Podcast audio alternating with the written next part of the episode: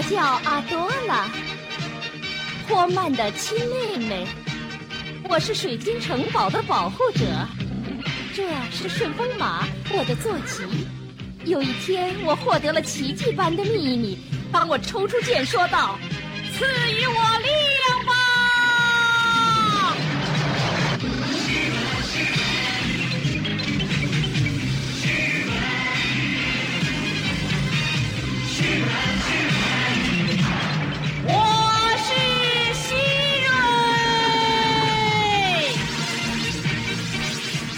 几个人知道我变成希瑞的秘密，他们是希望之光、拉兹夫人和科尔。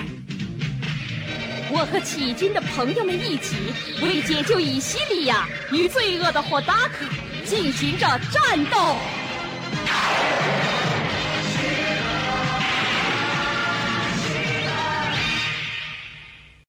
大家好，欢迎收听新一期的闲聊八匹马，我是瞬间思路。哎，我是杨四郎。呃，这次是我们这个闲聊八匹马第二季的最后一集啊，嗯非常感谢大家一直支持我们的节目。然后我们之后呢会休息两期，然后继续进入第三季。那具体的事情一会儿等节目结束了再和大家细说。先和大家聊一聊的还是我们这次的主题了。我们之前的节目里头好像很多啊，都集中在了漫画上，对。是吧？哎，连续很久是漫画了。上次说动画好像还是《忍者神龟》了吧，忍者神龟。哎隔了好多集，所以最终呢，我们决定第二季的最后一集呢，也选择一个我们回忆当中非常重要的动画片儿，其实是两个，这是一套，嗯对，啊、就是这个非凡的公主希瑞和宇宙的巨人希曼，嗯。就是这个希家兄妹，啊、这个 老希家，对，老希家。其实我们在之前讲那个童话往事的时候啊，就说过，啊对对对提到过这两部作品，也说到了一个很有意思的事儿，就是在动画在美国制作播出的顺序跟咱们在中国播出的顺序是反着的。这里头，嗯，这个西曼这部动画片呢，是一九八九年啊，在广西电视台开始播出的。而西瑞这部动画片呢，是一九八七年在北京电视台播出的，但是它在美国的这个播放顺序其实是倒个儿的，啊。应该是西曼先做完播出的，然后才有了卖的很好，然后才有了衍生去做希瑞的这么一个想法。所以这个里头在时间顺序上也好啊，在这个引进顺序上也好，它有有一个很奇妙的颠倒，并且因为咱们引进的时候呢是多家电视台做的，所以它在翻译和世界观的一些名词的串接上面其实是有不一样的地方。甚至说西曼它本身就是由广西和新疆两个台联合译制。哦什么叫联合译制呢？就是呃前二十五集是广西做的，后二十五集是新疆做的你。一部分，我一部分，对，所以就导致出现了一些奇怪的问题。这个咱们一会儿在节目里头再细说。那咱先简单的回忆一下啊，就是杨总，你原来这两个演的时候，你在电视台都看了吗？看了，但嗯肯定看的不全。我印象里这个播的比正常的动画片要晚。我我都不记得什么时候播的了，但是我都看了，可是我不记得什么时候播的。我对这个印象是，就是临睡觉的时候播这个动画片儿，所以就有时候会啊晚睡，然后就得跟家长协商对吧看完了再睡行不行？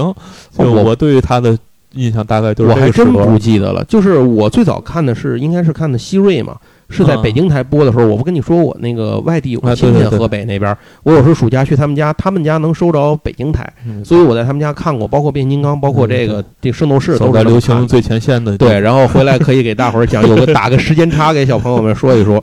呃，西曼就是好像就是咱们正常演了，正常在天津看的了，当时。然后这两个片子我其实。如果我不去特意回忆的话，嗯具体的细节记得都不是太清楚了，因为它都是那种单元剧嘛啊，，对，然后都是那种超级英雄式的单元剧，然后每一个里头呢，只记得结尾的时候，他都会给你提出一点儿这种升华主题的东西，对对，比如小朋友们，今天我们学到了什么呀？对吧？然后里头会会给你提，西曼里头是那个奥克，就那个小精灵，对，然后希瑞里头是谁？也是那个一个像小精灵一样的一个。嗯那我们今天的节目呢，就跟您来聊一下这两部作品，因为他们毕竟是有这个同一个世界观下血缘关系的这个西界兄妹。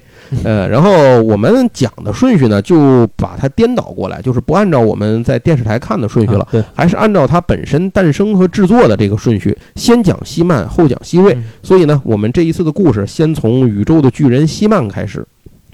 西曼这部作品啊，跟我们之前介绍过的很多作品一样，比如《忍者龟》啊，比如《变形金刚》啊，这些东西都差不多。然后它它是一个玩具和动画互相绑定之后产生的结果，只不过《忍者龟》呢是先有漫画，对吧？然后后来才有彩星那边投资去做的，但是。西曼呢，就更彻头彻尾了一点，它更像变形金刚，就是完全是为了卖玩具才做出来的。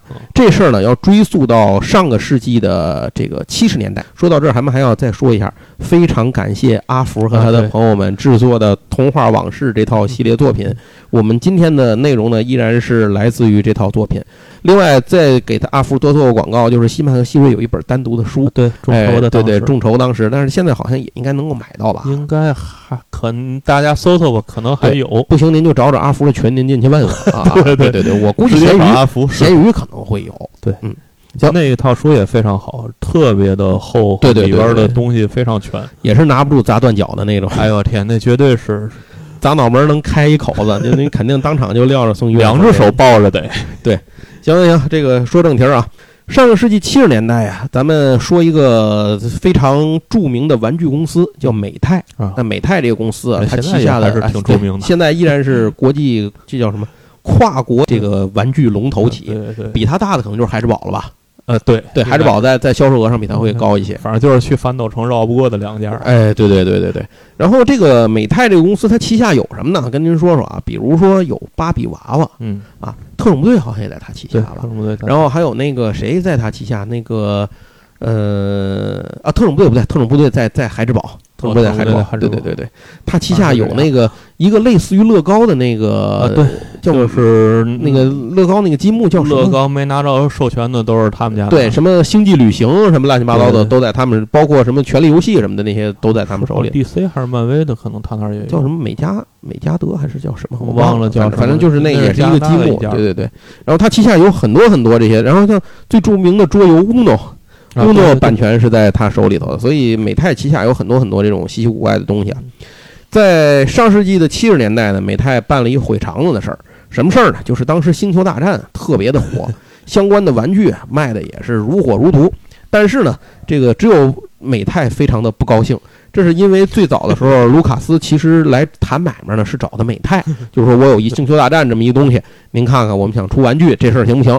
美泰当时就觉得你他妈什么玩意儿是吧？这你做这破东西，这能能卖科幻的这玩意儿能卖钱吗？这肯定不可能啊！所以就把它给回绝了。结果没想到呢，就是你你现在这个爱答不理，将来就高攀不起了。所以美泰的这个看到星球大战火遍全球的时候呢，这事儿已经晚了。但是你晚了呢，就只能说亡羊补牢，犹为未晚啊。那你得想点其他的办法，什么办法能再捞点钱呢？所以就去美泰想要开发一个属于自己的玩具产品的系列。这个玩具产品的系列呢，就是这种叫什么呢？就是这种呃人形啊，可动人形的这这种这么一个系列。所以他就交代底下的这个开发部门，在一九八一年的时候啊，就要开发出来这么一款产品。于是呢。就是他具体负责这件事的员工是在一九八零年底把这个方案上交给美泰的。当时他的负责人，这个项目的这个一个负责人叫做罗杰斯维特。斯维特回忆啊，他就说，使用的这个角色最早的希曼呢，这个角色呢是一个一头黑发。肤色近乎古铜色的这么一个角色，后来呢，在美泰的部门的修订的时候，给他修订成了金发和比较浅的这种肤色。是法务部门给他修订的。呃，我估计是，就这还惹官司呢。哎，他为什么说惹官司？咱接您接着听啊。原来那个设定更加的，原来那设定，你想，他就是蛮王柯南，这也光膀子，也就穿一毛裤衩，对吧？然后也拿着冷兵器嗷嗷乱叫，一身的爆炸性的肌肉。还黑头发，深深古铜色皮肤，那你这事儿这不就是蛮王柯南吗？那会儿柯南也是非常的火嘛。即使你修改成了金色的头发，这事儿也没躲过去。把皮肤弄得色儿不一样。对对，也没躲过去。因为柯南这部作品不是那个小学生柯南啊，对对对，蛮王柯南，对对，蛮王柯南一一把能掐死好几个小学生柯南。嗯，但是小学生柯南能用自己的光环弄死周围所有的人，所以这事儿也不一定谁能赢。蛮王柯南这部作品呢，其实在美国是有着非常重要的群众基础的，因为他的作者其实跟洛夫克拉夫特是哥俩好嘛，对吧？他们俩不经常笔友嘛，经常老前辈老前辈们都是对。所以柯南这部作品的这个版权方呢，所以当时就控告了美泰，就是把他给告 告法院去了，说你们这他妈不就是做了一个柯 一个蛮王柯南嘛，就是把换一假发这时候就体现出法务部的重要性啊，就是你当我们傻了。子。而且这件事情当时诉讼的是有原因的，柯南的资产公司称啊，就是美泰曾经在一九八零年的时候提出过合作申请，说要出版这个柯南的玩具。结果呢？黑头发那阵儿，黑头发那阵儿，就是就是那阵儿。结果这个双方还达成了一个协议，所以当时呢，柯南这边呢就把很多的资料、视觉设定的这些资料 给了美泰。结果呢，到了二零，到了一九八二年的时候，这个协议终止了嘛。在这个两年的时间里头，等于美泰拿到了大量的柯南的设定 这些东西。所以就是说，那你明摆着就是拿我们这东西套走，空手套白狼，白嫖嘛。你套过去之后，拿我们这东西做了一稀漫，然后你现在不承认，不改一金头发，你不承认，就是这不胡说八道吗？当然，这个官司一打，打了五年啊，打了五年之后，最后这事儿其实是好像是美泰胜诉了。但是这个设计者的这个斯威特后来在采访中也提到过，他的设计的形象是受到了那个美国的一个著名的奇幻画家，就是弗兰克·弗雷泽塔啊，弗兰克·弗雷泽塔的著名的这个插画的代表作，比如《火星公主》那个系列嘛，然后《人猿泰山》，这不都是他的吗？另外一个就是《蛮王柯南》，所以你这事儿转八圈转回来呢，你说到底抄没抄呢？对吧？属于辛普森说：“假如我杀了我前妻。”对对对对，这事儿永远无法证实。而且再有一个就是，据说斯威特当时在向美泰高层提供这个方案的时候，是提了三套方案的。除了这个光膀子的野蛮人方案之外呢，还提供了一个这个穿太空服的方案和一个士兵军服的方案。结果一下就选中了光膀子的野蛮人。那你说跟柯南有没有关系？我也不知道。这个一定火，这个我见过，这我见过，这火过，这个我知道，这个啊还火上了。所以当时呢，就做了这么一大批的玩具，就是不管怎么样吧，这一批玩具就在一九八一年的时候呢正式上市了。然后为了“无银三百两”的故事，对，就为了赶这个圣诞节嘛，对，当时就为了做。但是第一批玩具做的太就是时间太紧张了，做了一堆玩具就给卖了，摆在货架上，可是也没说这些玩具是谁啊。所以小朋友们买了之后呢，就完全不知道这里头这帮人是干嘛的，嗯。是不是柯南？以为买的，以为买的柯南，然后柯南这头发掉色了是吧？反正就是大家就小朋友们，很多小朋友就给这个出版商写，给美泰写信，就说你这个玩具是什么？我们很想知道它是谁，就是他是干嘛的？它怎么回事儿，对吧？爱吃甜爱吃咸，对吧？豆腐脑吃甜的吃咸的，粽子是吃甜的吃咸的，什么都不知道。所以头发换色的版本。对对对，我希望你们能给一个设定，对吧？能够说一说是怎么回事儿。于是呢，美泰就赶紧聘请了很多画家，画了一批随着玩具赠送的迷你小漫画，来讲这个里头的故事。这可还行，现做设定是对这个小漫画呢，展现了一个呃动画当中的这个，它那个世界不叫埃特尼亚吗？动画当中埃特尼亚世界的一个雏形，但是跟动画版本是不太一样的。在小漫画里头讲的这个埃特尼亚呀，是一个已经被战火摧毁的文明。然后呢，它的主要敌人不是骷髅王吗？对，骷髅王是来自于一个平行世界的邪恶人物。他是趁时空裂隙打开的时候呢，来到了埃特尼亚，为的是占领星球上古代的遗迹，叫灰可堡，获得其中神秘的魔力。圣剑是进入这个灰壳堡的钥匙，它分成两个部分。骷髅王呢得到了一半的圣剑，另外一半的圣剑被灰壳堡的守卫者鹦鹉仙子给了西曼，然后赋予了西曼神奇的力量。同时呢，还就是给了西曼介绍了这个就是队友吧，就是那个邓肯武士嘛，还有那个邓肯他闺女那个迪拉，相当于队友。然后力量都是这鹦鹉仙子给的。这就是那个小漫画的设定。后来到了动画片的时候，这个设定就就改了很多了，这基本就不一样了。听上去就不太一样了。咱们要说一个就是很有意思的事儿，就是如果您看过西漫的朋友，一定都记得鹦鹉仙子嘛，因为鹦鹉仙子和这个邓肯武士啊，他们是知道西曼变身秘密的两个人。对对。这个动画片里一共只有三个人知道，还有一个就是那个奥克，然后只有他们三个人知道。那鹦鹉仙子呢？其实它的英文名字。对，他们的英文名字就是直译过来就是巫师啊啊，就没有鹦鹉仙子这个意思。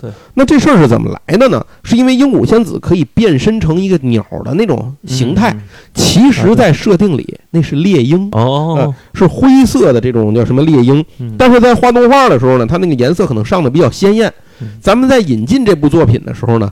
译制人员就把猎鹰当成了鹦鹉，所以就给它起了个名字叫鹦鹉仙子。说明找一个好的原画师还是很重要。对，这鹦鹉仙子呢就是这么来的。那咱这个闲白说完了，接着往下说啊。接下来呢，就是美泰该卖玩具了。那那他卖的这个玩具的时候呢，一开始的时候卖的不是那么火，想怎么办呢？缺乏这个什么呢？缺乏宣传，没有宣发。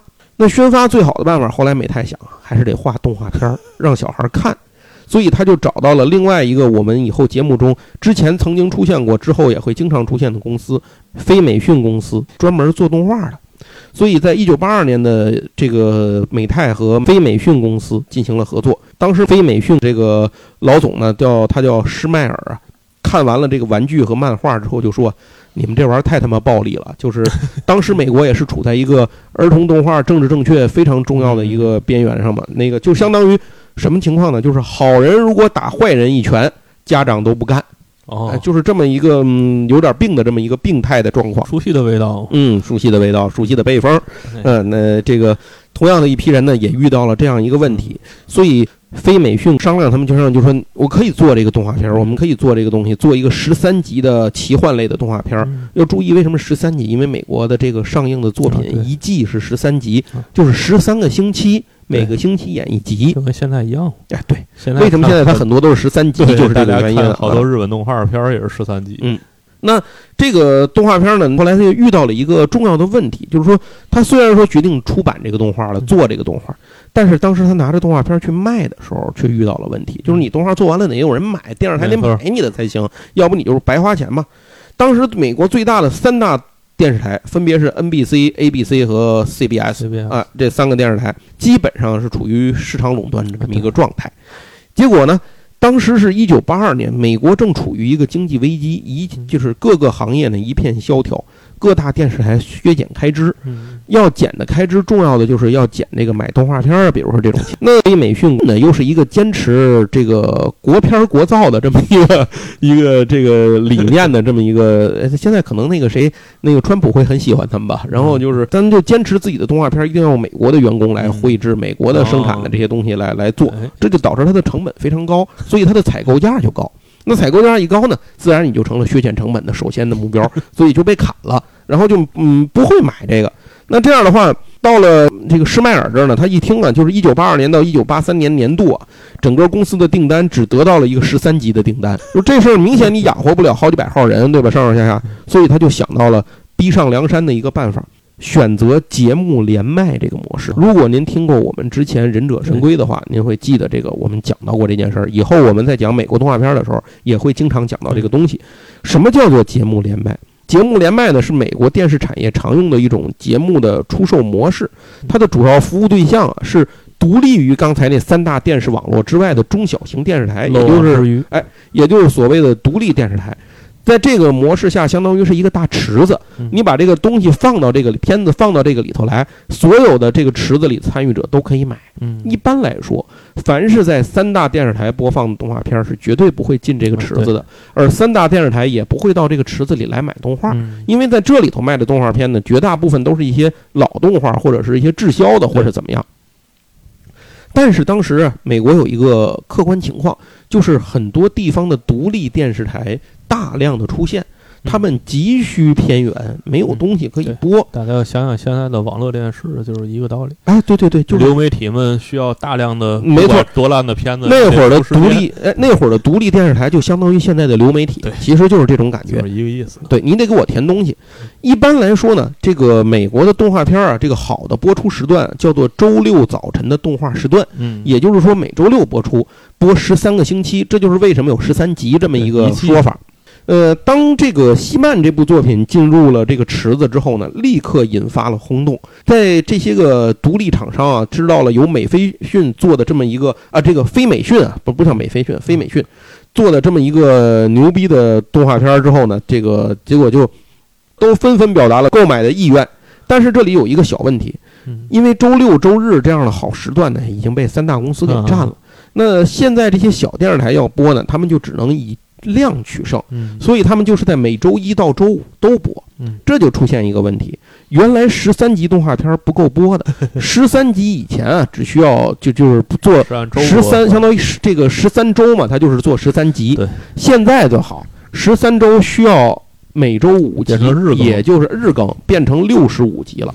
那压力就是压力山大。之前这解答了我们之前在做《太空堡垒》时的一个问题，就是讲过为什么美国引进动画片的时候啊要求这个这个片子需要长于六十五集啊。嗯。一个重要的原因就是因为它要进这个市场，然后播出的时候，它不一定是这个市场，就是嗯。它在进这些个电视台播放的时候，它要满一周播五集，五集然后连着播十三周这么一个概念，所以它必须得这这个超过六十五集才可以。就是大家已经听晕了的，给大家整理一下，一年是五十二周，所以一季是十三十三周。嗯，然后如果你每一周播一集呢，你这一季就是十三集。这是咱们现在看见很多美剧和动画片都是这个数，对因为它一周只播一集。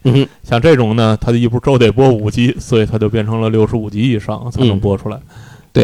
那这个事儿呢，就带来了一个新的压力嘛。做六十五集动画片没有钱，呃，怎么办呢？所以这个飞美讯呢，就向自己的母公司西屋广播公司呢哦，求援嘛，嗯然后共同承担了大概一千四百万美元的制作费用。嚯然后这其实是一个很赌博的事儿，如果不成的话，就就呃 game over 了。对对，就 game over 了，就开始了进行了制作。那西曼这部作品，它最重要的一个地方就是这个呃，西曼这个人他本身是一个双重身份。嗯，然后平时呢是不光膀子的时候叫亚当，是个王子；呃，光了膀子呢叫做西曼，是个超级英雄。就是只要穿上衣服和脱了衣服，周围人就认不出来。这也不知道是涂了点什么，为什么看不出来？既不用戴头套，也不用披斗篷。呃，就就就，但是他那个老虎反而披个斗篷嘛，他之前有个太空虎嘛，对对对，那个太空虎变身的时候会变得特别牛逼，变成他坐骑，平时是个特别怂货的一个对对对一个老虎。这样呢，这个作品就基本上确定下来了，就是以双重身份的超级英雄的这么一个方式来做，然后呢，希望能够获得这种小朋友的共鸣，就是说啊，我有一天也突然间能变得很牛逼，就是大概是这样一个感觉。但你不是王子，哎，对，但不管怎么样，小朋友们的这个确实很吃这一点啊。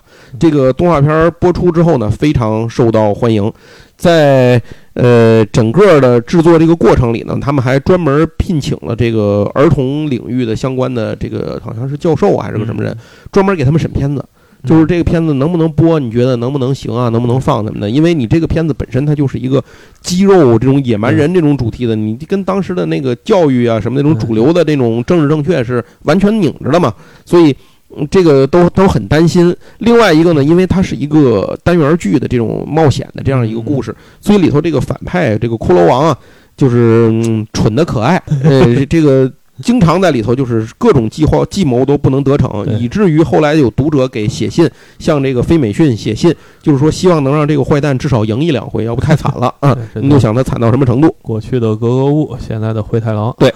这个制作上为了省钱啊，飞美讯的员工很多员工都担任了其中的配音演员，啊包括施迈尔这个老板自己也给角色进行了配音。那个原版的里头那个小不点奥克就是他，哦就是他一那个配音的。这部作品的发售啊，立刻就相当于受到了小朋友们的欢迎，嗯大家非常爱看。然后呢，它在一定程度上突破了之前美国电视动画发片的种种的束缚。然后虽然说这个动画一播出呢，也受到了很多这个主流和教育领域，还有一些嫌难受的社会组织的这些个家长，比如家长的这些个组织什么乱七八糟的批评，但是呢，依然不能够阻止西曼的这股呃野蛮人之风啊，然后席卷整个美国。你们这些专家根本就不懂小朋友，小朋友就是要看暴力。呃，其实，在制作里他们已经很注意了，比如说啊，这个动画片里就没出现过杀生的情况。对，西曼那把剑。不是用来砍人的，你看那个动画里经常会看到，它是用来当盾牌使的。比如说对方发射一个什么激光，他就拿那个盾拿那个剑把那个光给弹开，就是干这个的。西曼的攻击招数也不是以剑去攻击别人，他都是擒拿和摔跤。没错，就经常是什么抱摔呀、然后什么把对方的武器拿过来撅个麻花啊，反正就就是这个，基本上就你没看见过他把对方弄死。而且这里头也有一点，就是为了注意这些问题，也有敌人有大量的机器人嘛，嗯对吧？？就跟忍者神龟一样，大脚兵为什么是机器人？您还记得吗？我们节目里讲过，为的是合理的把它干掉。那那西曼这个节目一播出啊，立刻就非常的火。到一九八四年的年底，美国已经有一百六十家、六十三家电视台播出西曼，覆盖了全美百分之九十以上的地区，收视观众有九百多万，并且其中百分之三十为女性。哎，然后整个这个作品啊，在美国之外还有三十七个国家和地区播出。它也带动了美泰的玩具的销售达到了预期，在美国境内累计销售就达到当时就达到了五千五百万，然后五千五百万个玩具啊，嗯然后海外的销量超过七千七百万个，总额呢给美泰带来了超过三点五亿美元的销售额。哎整个与西曼相关的产品总销售额能达到十亿美元以上，嗯。所以美泰很爽快的订购了第二季，这就是西曼为什么一共有一百三十集的原因。呃，另外说一句，咱们中文版引进的时候，国内引进的时候只引进了五十集，啊所以差的还挺多的啊。肯定没看过那么长。对差的还挺多的。美国的儿童们对西曼喜欢到了一个什么程度呢？就是几乎所有人，就像咱们那会儿看那个呃动画片的时候看多了，就有马路上就有小朋友拿个木头棍儿就喊什么啊神龙斗士是吧？这个这个，可赛前来拜访，然后他们就会喊西曼的那句变身的口号：“I have the power”，就会啊就会喊这句话。当然，这个在咱们中文版里头会，我觉得翻译的更带感啊。这一会儿咱们再说。呃，以至于出现了一个什么事儿呢？一九八五年的九月份，德克萨斯州的艾比林市啊这个呃电视台不知道这脑子抽犯什么病啊，取消了西曼的放映，立刻电视台的电话这个就被各种抗议和孩子们的哭闹给挤爆了。呃，孩子们和家长呢，这个甚至在市中心发起了请愿和示威活动，要求恢复动画的放映。最后在重重压力之下呢，只有把西曼重新这个请回来继续播放，才这化解了这场呃危机啊，这个动画播放的这么一个危机。后来到了二十世纪九十年代啊，然后因为玩具的销量的下滑呀，真人电影票房的失利呀，等等等等吧，然后这个西曼才陆续的从流行文化舞台上去退出。嗯，总之，西曼的成功呢，给所有们所有的人都打开了一条道路。呃，各个玩具公司都开始和动画制作公司合作，这才有了后来的，比如说是战神金刚也好啊，变形金刚也好啊，忍者神龟也好啊，霹雳猫也好啊，都是因为西曼的先行取得了成功，他们才开始制作的。做动画片卖玩具这件事儿对从这儿开始。对对，就就从这儿开始了。而且呢，呃，这个。呃，他还打开了一个三大电视网络之外的这么一个动画片销售的这么一个覆盖销售的这么一个模式，也就是说明，不只是通过三大电视台，你只要能够达到东西能够做的宣发的卖得出去，那么覆盖得了这么大的足够地区，那么无论是什么样的网络，都可以解决这个宣发的这么一个问题。好，那接下来就说一下国内的版本了。为什么西曼引进的时候会出现一个？呃，这个前后翻译不一致，以及以及很多人记忆当中西曼变身口号喊的不一样的这么一个事儿呢，是因为在一九八八年十月的时候啊，在上海第二届上海国际电视节里头，广西电视台和新疆电视台呢联合引进了西曼的这部作品，因为这两个作为地方电视台啊，而且呢，说实话是这种比较边陲的地方电视台，他们的这种片子的资源很少，所以他们急需引进。另外呢。动画片本身啊是一个呃政治风险比较低，而且传递正能量的这么一个东西。再有一个这个重要的问题是，引进国外动画片不占用译制片引进指标哦啊，所以这几样加在一起呢，他们就决定让他们去引进这个动画片。那动画片引进之后啊，双方这么分工：前二十五集归广西台来做，后二十五集归新疆台来做。这就是为什么我们最终看着看着，在第二十六集的时候，发现里面不但片头变了，连西漫都变成了黑漫，然后里头所有的人物的名字几乎都改了，你相似又不同，然后连变身的口号也变了。这是为什么？原因就是因为这是俩电视台做的。嗯，虽然说啊，这两个电视台做的都非配音都非常好，都请的是专业人士，然后来，比如说广播电台的，然后话剧团的等等这些专业人士来做。但是他们做的时候采用了一种背靠背的方式，就是没有一个双方交流统一的这个这些个翻译版本的这么一个过程。没有先统一译名。嗯对，没有统一译名，结果就愣拼到一起就出了。然后这样的话呢，就小朋友们就看得莫名其妙，我 看着看着，突然口号就变了。广西台制作的这个动画呢，叫《宇宙的巨人西曼》，这就是为什么我们今天看西曼的时候，绝大部分记的东西都是广西台的原因，啊对是因为它前二十五集相当于是先入为主的，先入为主，哎，先入为主。先入的后头那个叫做新疆台的那个翻译版本叫做《西曼宇宙的主人》，哦，哎，所以这个就大家就基本上记不住了。再有一点就是这个里头还有一个有趣的事情，就是那个变身的口号，很多人都记不住。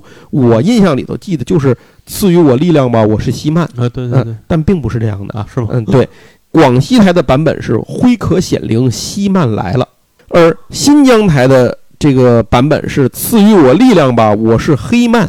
啊，所以很多人都把这件事情记忆给记成了。虽然大家看的很多事儿都是那个广西的版本，但是只有变身这个口号印象特别深的是这个新疆的版本。对对，这也就是说，新疆这个版本在这个方面的翻译其实是非常成功的。呃，无论如何啊，您这个接受也好，不接受也好吧，反正历史的客观事实造成了西曼就是分成了前后两个不太一样的部分。呃，无论是哪一个电视台，其实它的配音啊、译制啊都是非常用心的。造成这种局面的结果呢，其实就是因为当时的没有这种共同协调这么一个原因，所以这件事儿本身也成了西曼比较有趣的一个段子。在今天，时隔了这么多年之后，西曼其实是做过什么新西曼什么的，做过这些动画的，但是我是没看过，我也不知道。就在前段时间，然后那个网飞，嗯，做了西曼的新的版本，哦，嗯，已经开始播出了，但是我还没看，我不太知道这个拍的怎么样。之前也拍过希瑞啊，但是希瑞我觉得不怎么样，但是这次西曼好像还是不错的。呃，总而言之吧。这就是我们记忆当中的宇宙的巨人希曼啊，然后和希曼相关的故事。接下来聊完了希曼之后呢，返回头来咱们要讲一个在国内引进时间比希曼早，但播出顺序比希曼晚的东西，这就是希瑞。希瑞呢，在人物设定上其实跟希曼是兄妹这么一个关系，但是呢，因为引进顺序的原因啊，希曼。这个在后，希瑞在前。希瑞是一九八七年十一月九号在北京电视台播出的原片九十三集，一共咱们这引进了六十集。其实他一开始就说了，他说在希瑞那个每次不都有一句台词吗？他说我叫阿多拉，是霍曼的亲妹妹。这个霍曼其实就是 就是希曼那个亚当啊，您就知道就完了。然后西曼呢骑的是虎，西瑞呢骑的是马。就是之所以会做出这个西瑞这部作品来啊。呃，其实最重要的原因呢，还是因为之前西曼的那个动画和玩具卖的比较好。当然，主要是说玩具卖的比较好啊。呃，如果是玩具卖的不好呢，就什么也甭说。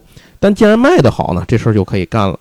所以在美泰那边呢，就提出了要做这样一个呃衍生的作品。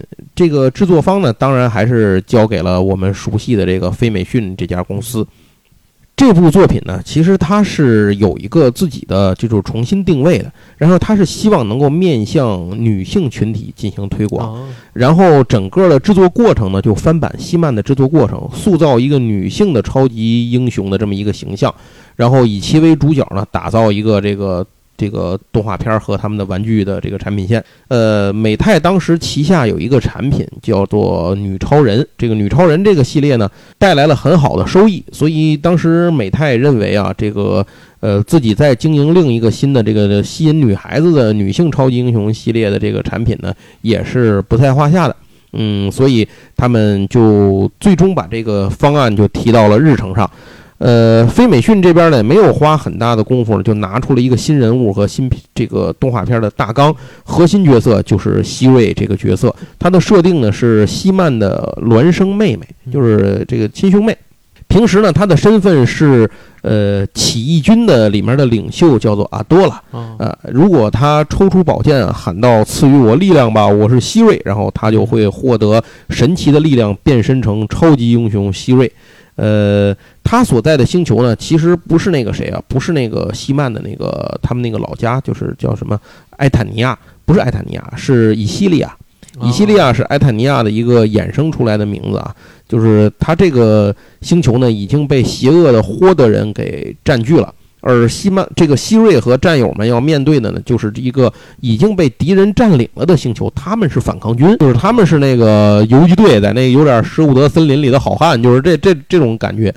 嗯，不像西曼，他们是在正面这个战场上就这种硬扛的。他们其实是这个敌后战场，哎，敌后游击队。他们整个星球已经被占领了。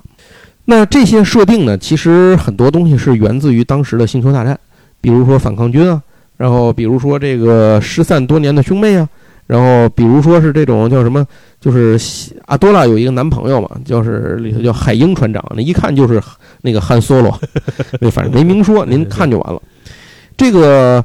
希瑞的诞生啊，其实是有一个明确的故事的。他说的是，当年火达克带领着霍德人进攻艾坦尼亚，从王宫里偷走了一个女孩，这个小女婴应该说是这个女婴呢，就是阿多拉。很多年后呢，西曼在鹦鹉仙子的指引下，从艾坦尼亚来到了以西利亚，知道了故事的这个事情的前后的真相。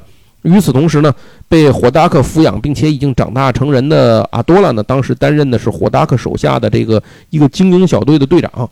他呢也在鹦鹉仙子的感召下恢复本性，并且获得了变身成希瑞的能力。失散多年的兄妹终于相认团圆。在这之后呢，就。呃，希瑞呢继续留在以西利亚和起义军一起战斗，而希曼呢会时不时的通过太空门过来来帮妹妹，然后给她助一臂之力。呃，这就是希瑞和希曼之间的关系。在动画片的前五集里头讲的就是这个事儿。可是，在中国引进的时候呢，没有引进前五集。我也觉得好像没这块儿。第一季六十五集，咱们是从第六集引进到第六。引进到第六十五集，所以就把前五集给砍了。这就是为什么咱们看的时候并不知道有这事儿。为什么呢？就是因为北京台引进的时候，它没有西曼啊。如果他讲这个事儿呢，他就又要引出一个西曼是怎么回事？合理。对，所以他没办法就给砍了。而且希瑞一共是九十三集啊，所以这个前咱引进的前这个六十五集里面的六十集之后，后面还有，但是二十八集可能咱们就就就没引进，那个也是没有。但是。呃，后来在上海电视台其实是引进了的，它引进了一个叫做希腊的版本，那个里头是完全的哦。还有一个就是咱们之前也提过，就是希瑞是有一个大电影的。还记得吧？呃，希瑞有一个电影版本，那个电影版本叫做《圣剑的秘密》嘛。呃，它其实就是把前五集凑在一起，然后重新做了一下。啊，嗯，这个电影版本是在咱们的这个中央电视台电影频道播出过。我记得好像是，对吧？你是在那儿看的是吧？对，好像是看了那个，你才知道是怎么回事儿。就就是这就是说，咱们国内的小朋友们其实是等于先看了希瑞。然后又看了西曼，然后又看了前面那电影版。只有你当脑子里把这些事都聚起来的时候，你才能把这个顺序给它串起来。变形金刚差不多嘛？啊，对对对，差不多。电影你怎么知道这波人怎么都没了？啊，对对对对对，反正就是这么个意思吧。呃，总之呢，前五集呢讲的就是这个西瑞的身世的来历啊。之后呢，就会这他这个身世之后也是一个暗线，在后头会有很多铺垫和这种这这种承接的作用。片子里的头号反派呢叫做霍达克，他是这个，因为他他等于其实就是阿多拉的养父嘛，所以在整个故事里，有的时候经常会出现一些这种梗，就是会提到这种梗，比如那个霍德那边的霍德人经常管阿多拉叫阿多拉小队长，这个原因就是这么来的，就是因为他当时曾在那边担任小队长。这个西曼里头的那个反派不是骷髅王吗？就是举羊头那那大哥。骷髅王当年曾拜火达克为师，后来又背叛了他。整体听上来跟灭霸的故事也差不了太多嘛。反正就是这种感觉。这美国人构建故事能力基本就是在这个水平。这就是为什么动画片里面火达克和骷髅王碰在一块儿之后，总是俩人拧不到一股绳，总要黑吃黑。有时候咱就觉得你都是坏人还不合作，因为他们两个人是坏人，还这个还不是一波坏人，所以他们是两拨人。整个这个故事就是整个这个故事啊，这个大概就给您介绍完了。其实这个相互之间的传承关系呢，就是这样。在一九八五年三月二十二号的时候呢，前五集就是咱刚才说的那个《圣剑的秘密》这个电影版还播出了，就是飞美逊做的，然后一共是取得了六百五十万美元的一个票房。这个成绩还是不错的，起到了非常好的宣传的效果。在一九八五年九月呢，《非凡的公主希瑞》动画片正式在美国播出。本片的这个制作呢，依然保持了一个非美训制作速度。第一季六十五集只做了四到五个月就给做完了。呃，为什么呢？就是刚才在做西曼的时候，咱们没说，西曼为了能够快速的做完这些动画片，他们采用了一个方法，就是模块化的制作。呃，比如说西曼变身的镜头，然后里头摔。砍什么挡跑等等这些镜头，都把它挨个做成一个一个的独立的模块，然后去存档。那那会儿没有电脑技术啊，就是就是人工去存档。你用的时候，比如说这个剧本写西曼把这孙子扔出去了，你就把那个扔出去的那个动作拿出来插在这儿，就不用做了。希瑞也是用这种方法，对。所以，按照制作人员所说的是二十集以后的希瑞的动画片，他们与其说是在绘画，不如说是在组装，就是在组装后面的剧集。所以，尽可能的要发挥旧画面的作用，而且剧本和台词都要围绕着能够最高效率的利用旧画面来进行做文章。这都得到手冢大神的真传。所以呢。呃，尽管和西曼差不多，但是希瑞的故事呢，也基本上被限制在一个他自己自有的一个套路里，就是这么一个原因。为了尽可能的用这个东西，然后每一集基本都是霍达克策划一个阴谋，然后这个阴谋呢被希瑞和他的战友们粉碎，然后霍达克失败，等等等等，就是这样一个往复循环的这样一个过程。总之。希瑞的这个作品呢，另一个挑战要面对的啊，就是还是那个美国当时的这个市场的接受程度和，比如教育机构啊，然后还有这些个家长组织的这种意见，因为他们认为啊，之前希曼是一个 三十分钟的玩具广告，就是为了卖玩具，其实是，对啊，但是呢，说的很对，但是你如果真的被说穿了呢，这个事儿你就没法干了。所以你又得把这个动画拍的不是。那不是怎么办呢？就是第一，希瑞的每一集里面几乎都会用台词来明确的强调被干掉的是机器人。啊。第二，绝不会破坏自然环境，甚至有的集里头出现了，比如说敌人的机器人拔了树来砍好人，然后在修订的时候就被改成了从地下捡起一根倒掉的树干来砍好人，绝不能拔任何一棵树。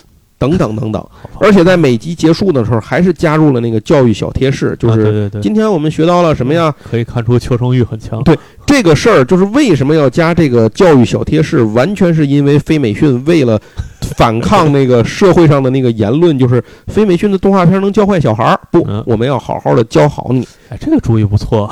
对，西曼里头不是那个奥克吗？嗯。刚刚才说我继承了那个希瑞里头，我继承那个考尔了，不是不是考尔，是那个一个也是个小精灵，呃，叫卢吉，也是一个就是哦身上带了五颜六色的蓝头发，还有个狐狸尾巴的那个那个一个小精灵。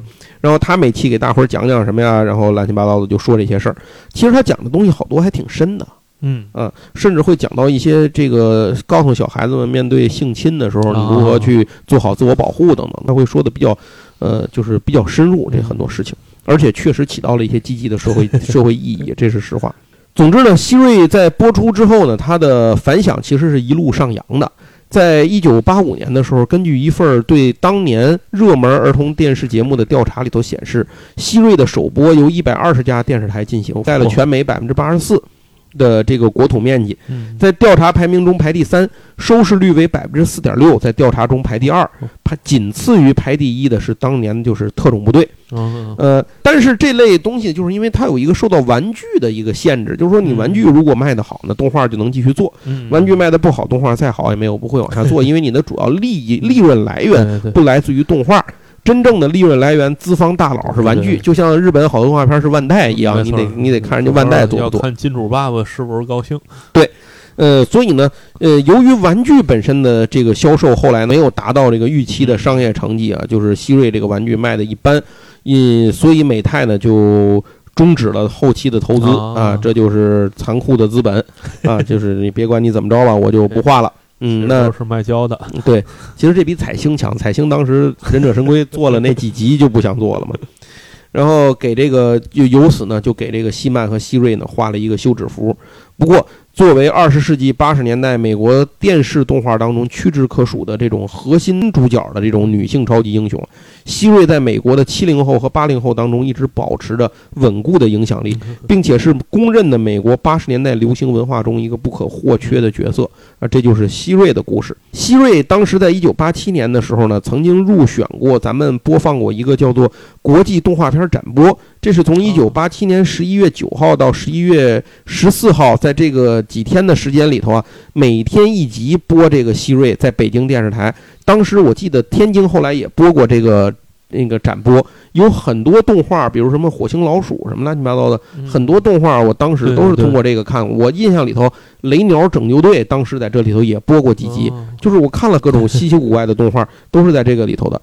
希瑞当时也在这里头播了这个，就播了这几集嘛，六集。结果播完之后呢，这个就是大受欢迎。当时还播了一个《星球大战》，在这里头也播了，然后也是大受欢迎嘛。所以能够达到《星球大战》这个级别呢，它的这个剧集的引进呢就可以考虑了。所以，一九八八年呢，在北京青年电影制片厂的录音棚里头呢，召集了所有参与译制和配音前六集的原班人马，招到一块儿，继续把这事儿给搞完，就是把这个希瑞这个做完，所以才有了后来尽人皆知的非凡的公主希瑞。整个这个希瑞的配音过程啊，据说只用了一个多月的时间，就保质保量的完成了任务。其中很多角色都是一个人分配多个角色，啊有多角啊。然后这个呃里头呢还就是很很好的去塑造了这些角色的这个形象吧。并且这里头有一些很有意思的事儿啊，比如那个什么霍克的那个机器人儿，那些机器人儿本来它设定都是西曼原来的对手，然后还有那个反派有一个那个猫女，猫女原来也是设定为西曼的对手，反正就都被挪到希瑞里头来用了。所有资源都不能浪费，对，就一点都不能浪费，你这浪费一点就是钱啊，这事儿这这个画都话了。对，话都话了，你反正得拿出来得用。希瑞是咱们国内正式引进的第一部奇幻作品，虽然这之前有蓝精灵和花仙子，但是那些呢，其实更多的被看成是童话。嗯呃，真正的标准意义上的一个展现了一个奇幻世界，希瑞是头一个。嗯呃，在中国啊，希瑞也是非常的火。所以当时播放的时候，我印象里头啊，希瑞，呃，其实比希曼可能看的人更多一些，因为嗯希瑞是就刚才说的头一个，大伙儿没见过。对对我至少我们当时的这个小朋友之间讨论，还都是讨论希瑞的，而且嗯希瑞重要的是，希瑞是一个嗯女性的这么一个主角嘛，就是她看起来这大姐姐很好看，对吧？哦，对了，还说一点，她在美国做这个动画的时候有一个严格的要求，就是裙子的摆幅不能超过多少，如果裙子摆的太高是不可以的啊。这听起来这反正限制很多，但这不妨碍最终希瑞是一部非常成功的作品，尤其是在希瑞变身的时候，在充满激情的咒语当中啊，呃，伴随着那种光华缭绕、闪电闪雷鸣，然后这个希瑞会变身成这个，就是阿多拉会变身成希瑞，然后他的那匹马呢也会变成那个顺风带翅膀的那个状态，这个是集集有，但是百看不厌，嗯。小朋友们觉得非常的新鲜。那把这些东西都加在一起呢，其实就等于是呈现出了一个，呃，善良、美丽、聪慧、强大，而且几乎无所不能的这样一个女性的形象。所以当时无论是男生女生呢，对这个东西都是呃印象深刻，然后极其喜欢。但是我的印象里，好像咱国内没有见到什么，不像变形金刚当时演的时候，就立刻百货大楼就这个玩具就跟上了。咱国内好像没见着希瑞和希曼的玩具跟上啊。没有，咱们我小时候那阵儿就是漫画，就是那不叫漫画，就是连环画那种，他就是把那个电视里边的截了一块儿，截了一段儿，然后底下给配上字儿的哦，那种那个叫什么？就是连环画是吧？就不是连环画，就是那种进去，画书吧。对对对，就就是那种图像书那阵，儿反正很流行，就所有的动画片基本都会出那，种。就是一张画是截一个屏幕里啊一个屏幕，然后底下一段就是横着底下留白，然后你直接把那个文字讲这幅画说了什么对吧？嗯嗯，就那种东西特别流行，我记得。对，不像是那个谁，变形金刚一出的时候，当时就觉得那变形金刚的玩具跟着就出来了嘛铺天盖地的。但是西曼和希瑞，咱们等于只引进了动画，当时就没有考虑过这个一体化市场，然后多种多种化的这种整体销售的关系？美泰是不是当时就没太开发咱们不？不是是是因为咱们当时引进这个动画片儿是从这个电视台的角度去跟那个啊电视台去协议引进的，出版方引进的，而不是跟美泰去有一个整体的合作。美泰没掺和这件事儿，对，跟美泰就没关系。错失了一个好大的对，你看人家孩之宝，就是我告诉你，孩之宝当年正在中国挣钱，不得这夜里半夜都得乐醒，乐抽筋儿啊！估计对对，真真的是那那会儿，我觉得我记得印象里头，变形金刚的玩具真的是流水一样的去去去往外卖。你别管多贵，围围着多少小孩儿只能看买不起，但一定有买得起。没错，呃而且每当我存够了钱，我就会买一个。这个希瑞这个玩具，后来希曼希瑞也好，希曼也好，在很多年后我见过散货，嗯嗯我估计也是可能是因为他们的生产厂在中国，对，肯定就是广东，估计在广东、福建什么的，在在那头儿，所以有一些散货，但是这些散货吧，第一，呃，我当时在玩具小摊儿上见到过希瑞里的角色，包括希瑞，嗯，第一它都是有损，没有任何包装，这是第一。第二呢，有损毁，就是你想它那个漆。嗯那个磕的，或者是你保存的不好，嗯都粘黏了。有的地方这个配件也不齐，那希瑞当时连连宝剑都没有。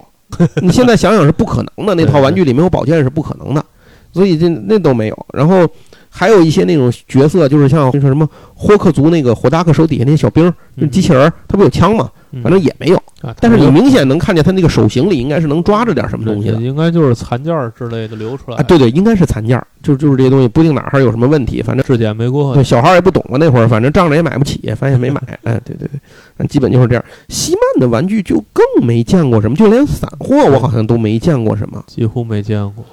对，就就是他好像过了那个时代，就完全没嗯没没过去。但是现在其实我还挺想买买新，如果有这个新的。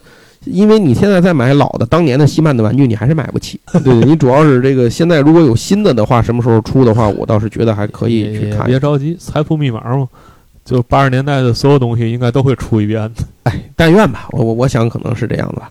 行，那今天呢，我们关于这个希曼和希瑞的回忆呢，就给大伙儿说到这儿。如果您还记得西曼，尤其是记得西曼的话，我希望您能够在评论中给我们聊一聊，您印象里头西曼的变身的那句咒语是什么样的？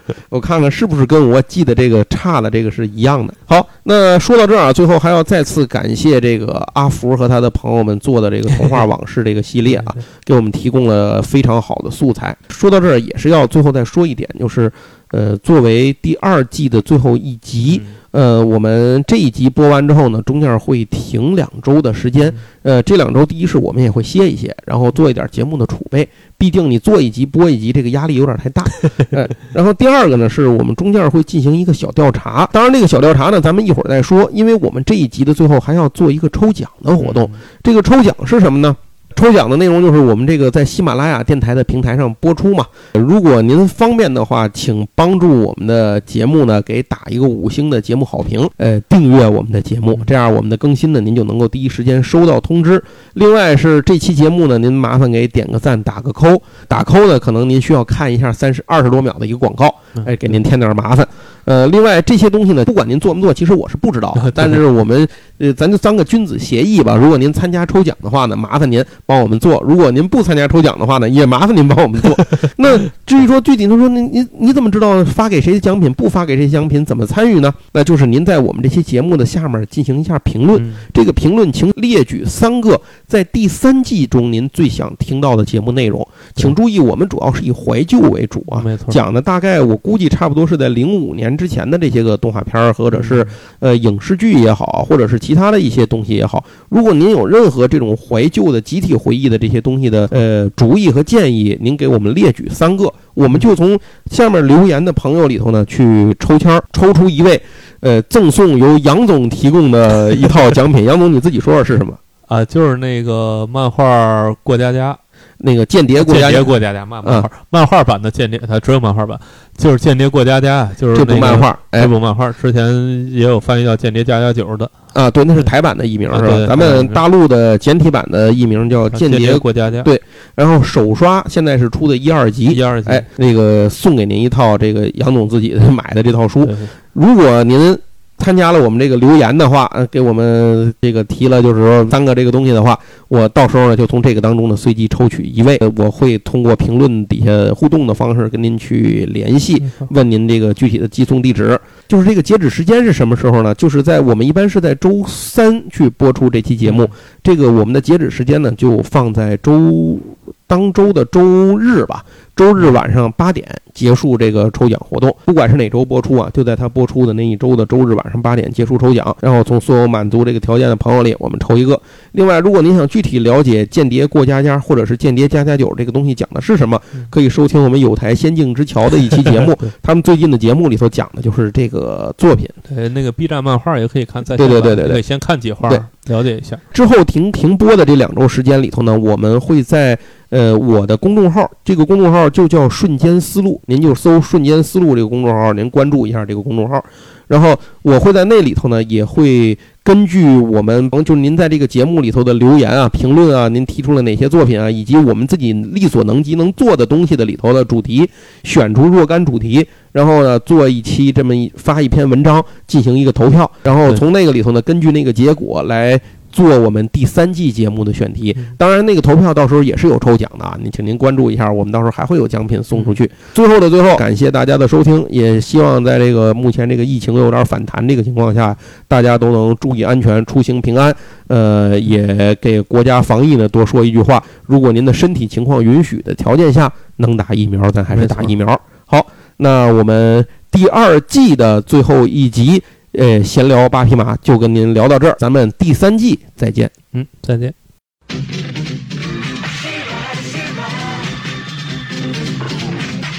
我叫阿多拉，霍曼的亲妹妹。我是水晶城堡的保护者。这是顺风马，我的坐骑。有一天，我获得了奇迹般的秘密，帮我抽出剑，说道：“赐予我力量吧！”